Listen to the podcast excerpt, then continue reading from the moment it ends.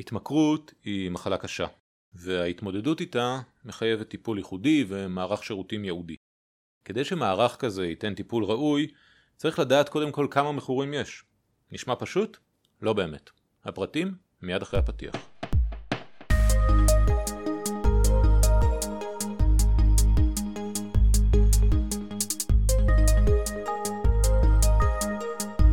שלום וברוכים הבאים למחקר בשלוש קריאות, הפודקאסט של מרכז המחקר והמידע של הכנסת. אני עידו אבגר, והיום נמצאת איתנו פלורה קוך דוידוביץ', שתדבר איתנו על המידע שקיים ושלא קיים על אה, אוכלוסיית הסובלים מהתמכרות בישראל. שלום פלורה. שלום עידו. אז כמו שאמרתי בדברי הפתיחה, אה, אולי השאלה הראשונה שאני רוצה לשאול אותך היא, כמה מכורים יש בישראל? טוב, אז השאלה הזאת היא באמת שאלה מורכבת, ומאוד תלוי את מי אתה שואל בעצם. התשובה תלויה באילו סוגי אה, התמכרויות אנחנו מתמקדים, ומי הם הגורמים שאליהם אנחנו פונים כדי לקבל מידע, מה ההגדרה של כל אחד מהגורמים האלה לגבי אוכלוסיית המכורים שבהם הוא מטפל. זהו המצב בעצם כי אחד המאפיינים המרכזיים של התחום הזה הוא הטווח הרחב של סוגי ההתמכרויות, וגם של מספר הגורמים המטפלים בכל אחד מסוגי ההתמכרויות האלה. הבנתי, אז, אז אולי, אה, אולי השאלה שחשבתי שהיא בסיסית היא לא כזאת בסיסית וניקח צעד אחורה ונתחיל משאלה עוד יותר בסיסית, מהי בעצם התמכרות? אז התמכרות היא מצב של תלות נפשית ופיזית בחומרים פסיכואקטיביים, למשל סמים, אלכוהול, תרופות מרשם למשל, התנהגות מסוימת גם יכולה להיות התמכרות, למשל הימורים, אינטרנט, קניות אה, ותחומים אחרים. Mm-hmm. האוכלוסייה בעצם שסובלת מהתמכרות היא אוכלוסייה מאוד מגוונת, הצרכים שלה מאוד מגוונים, הם גם משתנים לאורך ציר הזמן, זה לא אה, צרכים קבועים, וכך למשל בשנים האחרונות אפשר לזהות אה, בישראל עלייה במספר המשתמשים בקנאביס, בתרופות מרשם, בסמי פיצוציות. אז אני מבין שיש התמכרויות לכל מיני דברים. איך, איך מטפלים בהתמכרות? איך אה, מנתקים את, ה, את התלות הזאת של האדם בחומר או בפעילות? אז אה, כשאנחנו מדברים עם אנשי מקצוע אז אנחנו מבינים שהטיפול באנשים אה, שסובלים מהתמכרות הוא בעצם טיפול שהוא מחייב אה, גישה הוליסטית. זו גישה כוללנית, היא מתחילה בטיפול רפואי, הוא כולל גמילה פיזית, טיפול תרופתי, התנקות מחומרים אה, ממכרים. כשבעצם בסיומו של השלב הזה נעשה הטיפול הפסיכוסוציאלי, שהוא בעצם השלב השיקומי שקורה בעיקר במסגרות בקהילה. ומה בעצם היעדים של טיפול כזה? מה הוא שואף להשיג? אה, יעדי הטיפול אה, הם אה, בין היתר השגת הפסקה או הפחתה של השימוש בחומרים הממכרים או בהתנהגות הממכרת וכמובן שיפור המצב הרפואי והתפקוד האישי של אותו הבן אדם. אוקיי, okay, אז הסברת לנו קצת מה, מה זה הטיפול, מי בעצם בישראל אה, אחראי על הטיפול הזה? דיברת על טיפול רפואי, דיברת על טיפול סוציאלי. אז כשאנחנו ממפים את כל הגורמים בעצם שנותנים את, ה... את סוגי הטיפול השונים באוכלוסייה הזאת, אנחנו בעצם מוצאים אה, שישנם גורמים שונים שעוסקים באוכלוסייה הזאת מהיבטים שונים. יש את אה, היבט המניעה, היבט האכיפה, היבטי הטיפול והסיוע. כיוון שאנחנו התמקדנו בהיבטי הטיפול והסיוע, אז הגורמים שאליהם פנינו הם בעצם גופים אלה. אז באופן עקרוני אפשר להגיד שיש שני גורמים שזיהינו כהגורמים המרכזיים שעוסקים בטיפול ובסיוע לאוכלוסייה הזאת. האחד מהם הוא משרד הבריאות, הוא אחראי על אספקת שירותי הטיפול הרפואיים, קודם דיברנו על הטיפול ההוליסטי, אז הוא בעצם אחראי על השלב הראשון הזה של הגמילה הפיזית של המכורים אה, מסמים, והוא עושה את זה במסגרות שונות שהוא מפעיל, למשל אשפוזיות, מרפאות, מחלקות ייעודיות עבור חולים בתחלואה כפולה למשל, זה חולים שסובלים גם מהתמכרות וגם מתחלואה נפשית. Mm-hmm. והגורם השני שבעצם עוסק באוכלוסייה הזאת הוא משרד הרווחה. משרד הרווחה אה, מפעיל את המסגרות לטיפ... לשיקום הפסיכוסוציאלי, הוא מפעיל אותם בקהילה. אה, השלב הזה בעצם הוא נועד כדי להתמודד עם הקשיים הפיזיים והנפשיים שצפים אצל המכורים עם, אה, בעצם, עם, עם ההתנקות ועם הגמילה מהחומרים. Hmm. לא הזכרתי קודם אבל משרד הבריאות הוא גם הרגולטור בתחום הזה בשירותים שהוא מפעיל וגם משרד הרווחה אחראי על קביעת המדיניות הארצית בתחום הטיפול באוכלוסייה שסובלת מהתמכרות. הבנתי, אז יש לנו את שני משרדי הממשלה האלה שהם אחראי העל על הנושא. אה, יש עוד גורמים שרלוונטיים לסיפור? אז יש עוד גורמים שעוסקים בטיפול אה, ובסיוע לאוכלוסיית הסובלים מהתמכרות. הגורמים שמפינו הם הרשות למאבק באלימות בסמים ובאלכוהול, היא אמונה בין היתר על פיתוח והקמה של שירותים בתחומי הטיפול עבור האוכלוסייה הזו, גם על ריכוז המידע והנתונים בתחום. קופות החולים מספקות מיולי 2015 שירותים בתחום בריאות הנפש, שלהם עלולים להזדקק גם אנשים שסובלים מהתמכרות. המוסד לביטוח לאומי הוא אחראי על תשלום קצבה למי שאובחן כמתמכר אה, וגם שנמצא במסגרת טיפולית ושירות בתי הסוהר הוא מפעיל מסגרות טיפוליות עבור אסירים שנמצאים אה, בעצם בבתי הכלא וסובלים מהתמכרות. אוקיי, okay, אז באמת הזכרת רשימה מאוד ארוכה של, אה, של גופים ש, שיש להם נגיעה לנושא, וקודם דיברת אולי על, המורכבות או על, או על ריבוי ההגדרות או ההתמכרויות שיש. אז, אז בהינתן העובדות האלה, יש איזושהי הסכמה בין כל הגורמים האלה על, על ההגדרה של התמכרות, של מתמכר? זו נקודה מעניינת. בעצם במיפוי שעשינו בדקנו מהן ההגדרות שעליהן בעצם נשענים הגורמים השונים. אז אנחנו מוצאים שהגופים נשענים בעצם על שתי הגדרות בינלאומיות. האחת הגדרת ה-DSM של איגוד הפסיכיאטרי האמריקאי, שמשמשת בעצם אנשי מקצוע לאבחון אה, של הפרעות נפשיות. וההגדרה השנייה היא הגדרת ה-ICD-10 בעצם היא של ארגון הבריאות העולמי, שמקטלגת את כל סוגי המחלות הידועות, כולל גם הפרעות נפשיות. כשאנחנו ממפים באיזה אחת משתי ההגדרות אה, הגורמים שמטפלים באוכלוסיית הסובלים מהתמכרות עושים שימוש ושואלים אותם האם לדעתם יש אחידות בין ההגדרות השונות האלה אז אנחנו מקבלים תשובות שונות. כך למשל חלק מהגורמים כגון משרד הרווחה סבורים שיש אחידות בין ההגדרות שבהם אה, המשרד הזה משתמש לבין ההגדרות של משרד הבריאות משתמש. גורמים אחרים, כגון השב"ס למשל, סבורים שההגדרות כן אחידות, אבל כן נדרשים דיוקים במונחים המקצועיים למשל, וזאת במיוחד לאור השינויים שדיברנו עליהם שאוכלוסיית הסובלים מהתמכרות עוברת. ויש גם גורמים אחרים, כמו למשל משרד הבריאות, שמשיבים שאין אחידות מוחלטת אה, בין הגדרות הגורמים השונים.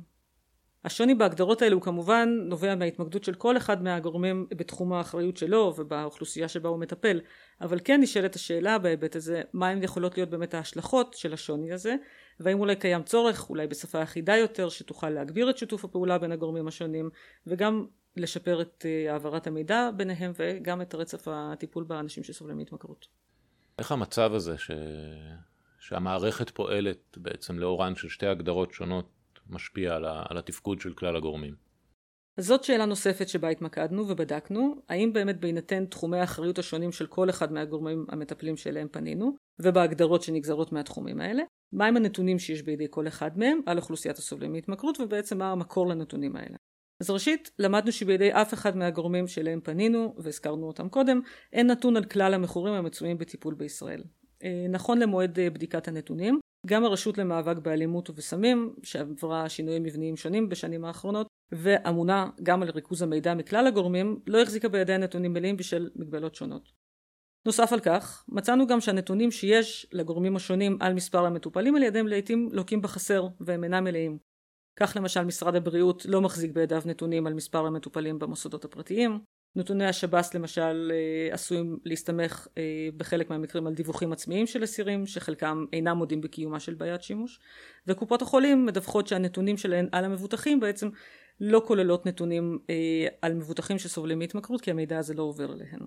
אה, דבר נוסף שלמדנו הוא שנתוני כל אחד מהגורמים על גודלה של אוכלוסיית האנשים שסובלים מהתמכרות מתייחסים לאוכלוסייה המטופלת בהם כשאף אחד מהם בעצם לא מחזיק בנתונים על כלל האוכלוסייה הפוטנציאלית שעשויה להיות זקוקה לשירות שאותו הוא מעניק. כלומר אנחנו לא יודעים על מכורים שזקוקים לטיפול ואינם מטופלים.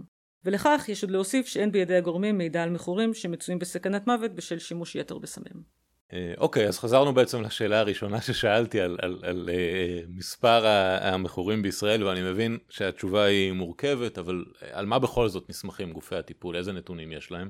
אז בעצם שני המקורות העיקריים לנתונים על מספר הסובלים מהתמכרות הוא משרד הבריאות ומשרד הרווחה. מנתוני משרד הבריאות אנחנו לומדים על מספר מקבלי השירות הרפואי בשנת 2019, ונתונים אלה כוללים נתונים על מספר המאושפזים בבתי חולים פסיכיאטריים, מספר מקבלי הטיפול באשפוזיות השונות שהמשרד מפעיל. הבעיה היא שבנתונים האלה קיים קושי ללמוד על מספר כולל של הסובלים מהתמכרויות שקיבלו שירות, שכן למשל מטופל אחד יכול לקבל טיפול ביותר ממסגרת אחת שמפעיל המשרד וכך תיתכן כפילות בנתונים. Hmm. הגורם השני שמהנתונים שלו אפשר ללמוד על גודלה של האוכלוסייה הוא בעצם משרד הרווחה. שמחזיק בנתונים על מספר המטופלים שרשומים במסגרת שלו, הוא בעצם היה הגורם היחיד שהציג בפנינו איזשהו אומדן אפשרי לגודלה של אוכלוסיית הסובלים מהתמכרות בישראל. האומדן הזה מבוסס על סקרים קודמים שעשתה הרשות ועל הגדרת המכון האמריקאי הלאומי לעניין התמכרויות וגם ארגון הבריאות העולמי, אבל עוד פעם הוא הערכה, ולפי הערכה הזאת פרט ל-20 אלף המטופלים שכבר רשומים במסגרות המשרד ומקבלים טיפול נכון להיום, ישנם עוד כ-100 אלף לפחות שסובלים מהתמכרות בישראל. כלומר לפי ההערכה הזאת אנחנו עומדים על משהו כמו 120 אלף אה, אנשים שסובלים מהתמכרות מסוגים שונים, אבל לא ברור לנו עד כמה ההערכה הזאת באמת תואמת את המצב אה, במציאות. אז, אז בעצם אם, אם אני מבין אותך נכון, קודם כל אין לנו מידע אחיד אפילו על כלל המטופלים בהתמכרויות, שכן מטופל אחד עשוי להיות מטופל בכמה מסגרות, נכון. בתוך משרד הבריאות או מסגרות רווחה ומסגרות בריאות. נכון. וחוץ מזה, המספר הזה מספק לנו אולי אינדיקציה למספר הסובלים מהתופעה, שלא כולם מטופלים, או בעצם רובם הגדול לא מטופלים. אנחנו לא יודעים להגיד אם זה רובם או לא רובם, אבל אנחנו כן יודעים להגיד כמה מטופלים, אבל אנחנו לא יכולים להעריך את גודל הפוטנציאל בעצם של האוכלוסייה ו... שזקוקה לטיפול. ומשרד הרווחה מעריך ש... ש... שהאוכלוסייה היא גדולה הרבה יותר מהאוכלוסייה נכון, המטופלת. נכון. הבנתי. מה, מה בעצם עשויות להיות ההשלכות של, של כזה אה, היעדר של מידע? אז המצב הקיים בעצם מעלה כמה שאלות שונות, גם ביחס לטיב הנתונים, גם ביחס לרצף הטיפולי באנשים שסובלים מהתמכרות. למשל, אפשר לשאול עד כמה והאם ישנה חפיפה בין נתוני משרד הרווחה ומשרד הבריאות, שהם בעצם, כפי שאמרנו, שני מקורות המידע המרכזיים לנתונים על אוכלוסיית הסובלים מהתמכרות, והאם שיתוף המידע ביניהם הוא בעצם שיתוף מידע מיטבי. Mm-hmm. שאלה נוספת uh, שעולה בהקשר הזה היא שלאור השינויים בסוגי ההתמכרות ולאור העובדה שהנתונים שנמצאים בידי הגורמים השונים על האוכלוסייה הזאת לוקים לעיתים בחסר היא בכלל עד כמה הנתונים שקיימים נותנים תמונת מצב מהימנה על השכיחות של סוגי התמכרות שונים למשל האם הנתונים שיש לנו על מכורים לתרופות מרשם או מכורים להימורים או לקנאביס משקפים את היקף אה, המכורים בפועל או שמספרם אה, בעצם הוא שונה. מעניין. קודם הזכרנו את השוני בהגדרות, אה, ההתמכרות בין חלק מהגורמים שכפי שאמרנו נובע מההתמקדות של כל אחד מהם בתחומים אחרים ובסוגי מטופלים שונים, אבל עדיין עולה השאלה מה יכולות להיות ההשלכות של השוני הקיים והאם אולי שפה אחידה יותר יכולה לתרום להגברת שיתוף הפעולה בין כלל הגורמים. הגורמים ש, שדיברתם איתם בעצם, המשרדים הממשלתיים והגורמים שמתעסקים עם, עם מכורים, הם מודעים לשאלות האלה, הם דנים בהקמה של איזשהו מאגר מידע משותף עם הגדרות משותפות, עם, עם, עם אה, מספר מטופלים משותף, אה, משהו שיהיה לשימוש כל המערכת? אז אנחנו מבינים מהשיחות וממענה כלל הגורמים שאליהם פנינו, שבעצם הם כן מכירים בתרומה הפוטנציאלית של הקמת אה, מסד נתונים מאוחד. שיאפשר להם לעמוד למשל על מספר המכורים שמקבלים טיפול, לנטר טוב יותר את מסלולי הטיפול, להבטיח את הרצף הטיפולי גם בשל העברת מידע טובה יותר, אולי להקטין את הנשירה מהטיפול של מטופלים וגם אה, להביא למיצוי זכויות טוב יותר של המטופלים. מסד הנתונים הזה גם יוכל לשמש כאומדן כדי לאמוד את היקף המכורים בישראל בכלל ולתכנן את מערך השירותים בהתאם לצרכים הקיימים. עדיין אבל צריך לזכור שלצד היתרונות צריך להביא בחשבון גם את האתגרים שטומנת בחובה אה, הקמת מסד נתונים מסוג זה למשל הגנה על הפרטיות, סוגיית חיסיון המידע, זכויות קטינים אם המידע עליהם אכן ייכלל במסד הנתונים וצריך להביא בחשבון גם את העלויות התקציביות שכרוכות בהקמתו. בעבר למשל נעשו מספר ניסיונות ליצירת שיתופי פעולה שונים אה, בתחום זה שלא צלחו, למשל בשנת 2019 בעקבות קריאת מבקר המדינה למשרד הבריאות להקים מאגר ארצי על שימוש בתרופות מרשם שהתבסס על נתוני ארבע קופות החולים, המאגר הזה היה אומנם מצומצם אבל בפועל עד היום הוא לא הוקם. אוקיי, okay, זה, זה נשמע בהחלט אה, אה, אתגר לא פשוט, אה, עם אה, יתרונות ברורים ו, ו, ואתגרים. אה, אם יוקם מאגר כזה, מי צפוי להיות אחראי עליו? אה, אין תמימות דעים בקרב הגורמים אה, העוסקים בטיפול באוכלוסייה הזאת לגבי הגורם שיהיה אמון. חלק מהקופות למשל סבורות שהגורם המתאים לכך הוא משרד הבריאות, אבל גורמים אחרים מציעים שהרשות היא זו שצריכה לנהל את המאגר.